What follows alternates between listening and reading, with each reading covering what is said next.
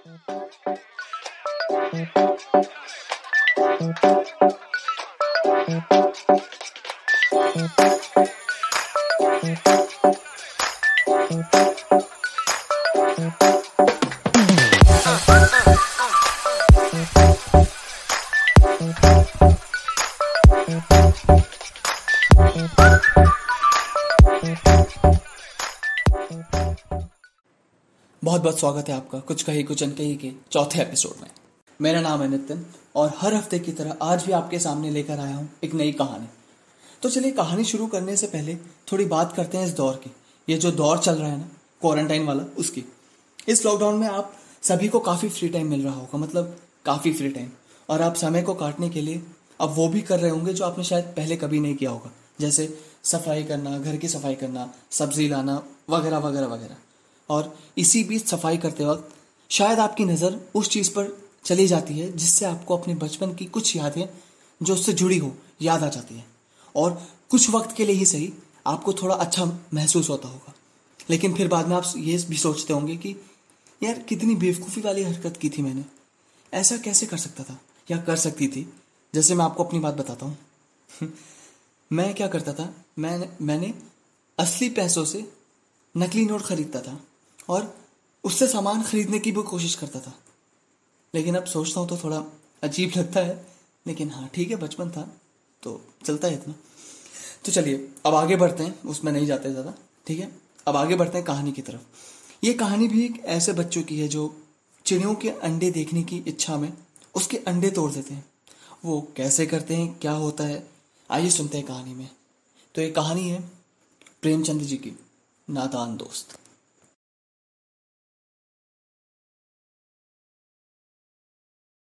केशव के घर में कार्निस के ऊपर एक चिड़िया ने अंडे दिए थे।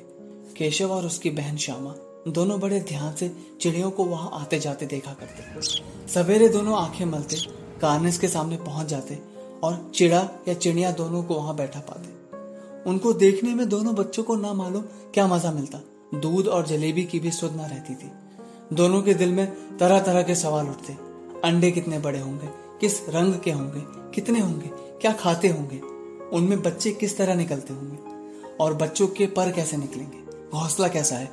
लेकिन इन बातों का जवाब देने वाला कोई भी नहीं था। न अम्मा को घर के काम धंधों से फुर्सत थी, न बाबूजी को पढ़ने लिखने से। दोनों बच्चे आपस में ही सवाल जवाब करके अपने दिल को तसल्ली दिया करते थे। श्यामा कहती, क्यों भैया? बच्चे निकलकर फुर्र से उड़ जाएँगे। केशव विद्वानों जैसे गर्व से कहता, नहीं रे पगली पहले पर निकलेंगे, बगैर परों के बेचारे कैसे उड़ेंगे? फिर श्यामा कहती, बच्चों को क्या खिलाएगी बेचारी? केशव इस पेचीदा सवाल का जवाब कुछ ना दे सके। इस तरह तीन चार दिन गुजर गए। दोनों बच्चों की जिज्ञासा दिन ब दिन बढ़ती जाती थी। अंडों को देखने के लिए वो अधि हो उठती थी। उन्होंने अनुमान लगाया कि अब बच्चे ज़रूर निकल आए होंगे।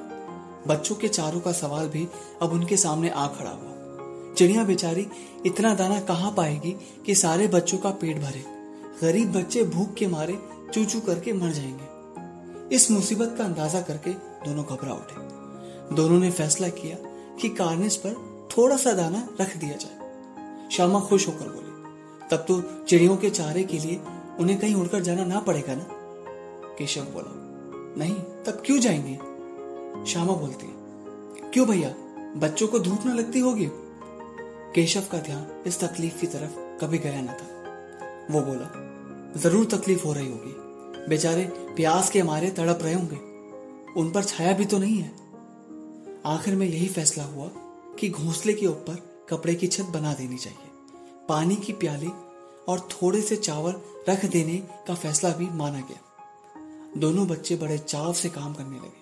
श्यामा माँ की आँख से बचकर मटके से चावल निकाल रहे।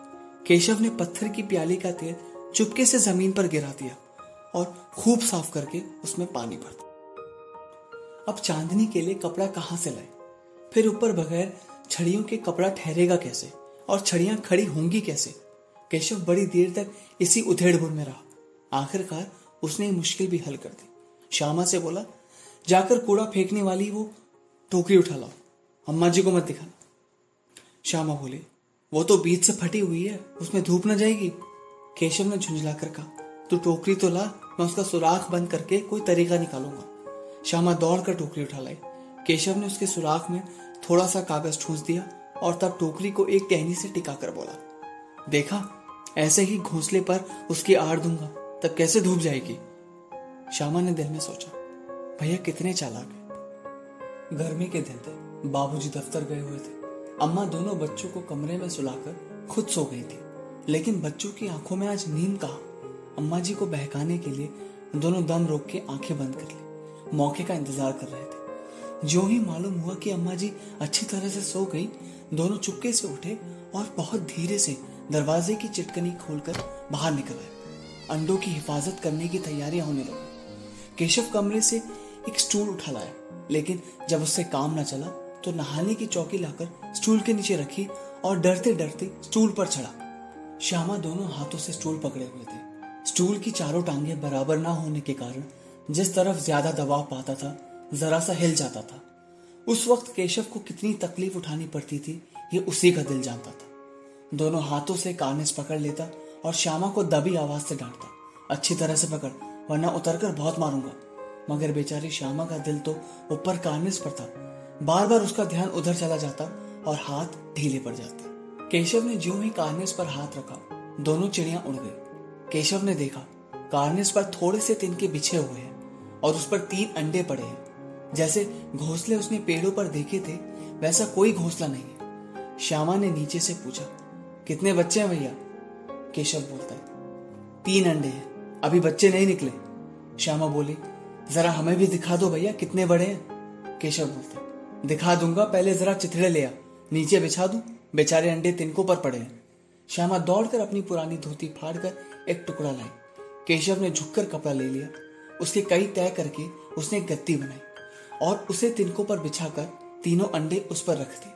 श्यामा ने फिर कहा, हमको भी दिखा दो भैया। केशव बोला, दिखा दूँगा। पहले जरा वो टोकरी दे दे, उस पर छाया कर दू। श्यामा ने टोकरी नीचे थमा दी और बोली, अब तुम उतर जाओ, मैं भी तो देखूँ। केशव ने टोकरी को टहनी से टिकाकर कहा, जा दाना और पानी की प्याली ले आ, मैं उतर जाऊँ तो दिखा दूँगा। श्यामा प्याली और चावल भी ले आई। केशव ने टोकरी के नीचे दोनों चीज़ें रख दी और आहिस्ता से उतर गया। श्यामा ने गिड़गिड़ा कर कहा, अब हमको भी चढ़ा दो भैया। केशव बोलता है, तू गिर पड़ेगी। श्यामा बोली, नहीं गिरूँगी भैया, तुम नीचे से पकड़े रहना। केशव बोला, नहीं, अगर तू गिर पड़ी तो अम्मा जी मेरी चटनी कर डालेंगी। कहेगी कि तूने ही चढ़ाया था। क्या करेगी देखकर? अब अंडे बड़े आराम से हैं। जब बच्चे निकलेंगे तो उनको पालेंगे। दोनों चिड़िया बार बार कानस पर आती थी और बगैर बैठे ही उड़ जाती थी। केशव ने सोचा, हम लोगों के डर के मारे नहीं बैठते। स्टूल उठाकर कमरे में रखाया। चौकी जहाँ की थी, वहाँ रख दी। श्यामा ने आँखों में आँसू भरकर कहा, तुमने मुझे नहीं दिखाया। मैं अम्मा जी से कह दूँगी। केशव बोला, अम्मा जी से कहेगी तो तुझे बहुत मारूँगा, कह देता हूँ। फिर श्यामा बोली तो तुमने मुझे दिखाया क्यों नहीं?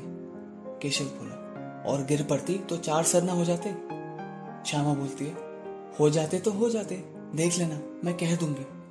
इतने में कोठरी का दरवाज़ा खोला और माँ ने धूप से आँखों को बचाते हुए कहा, तुम दोनों बाहर कब निकल आए?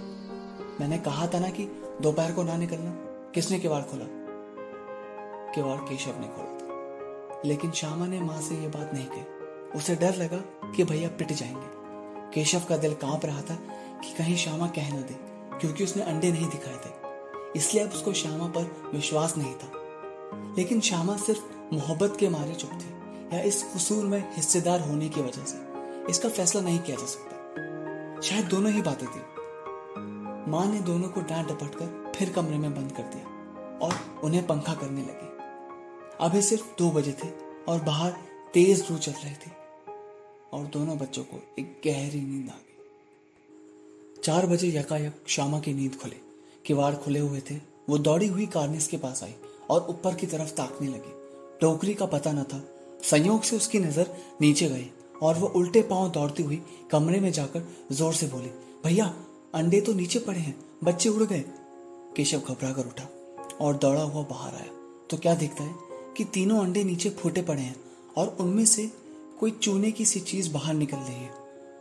पानी की प्याली भी एक तरफ़ टूटी पड़ी है। उसके चेहरे का रंग उड़ गया। सहमी हुई आँखों से ज़मीन की तरफ़ देखने लगा।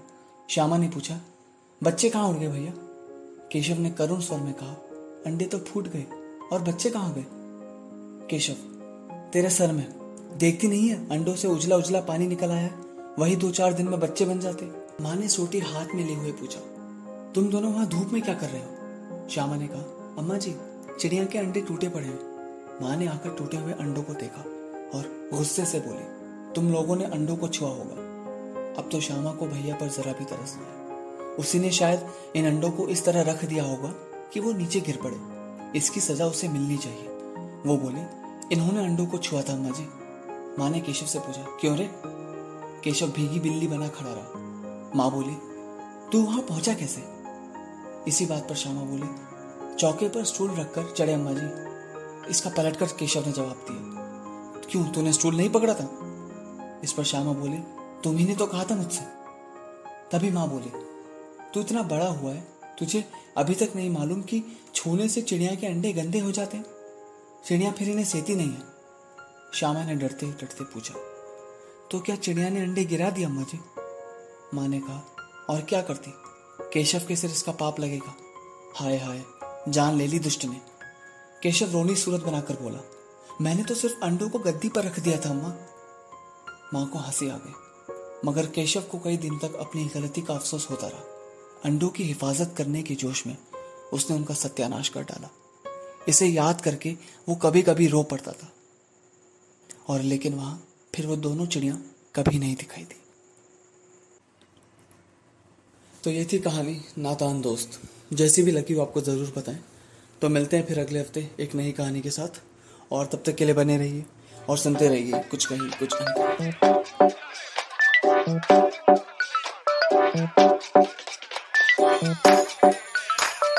you.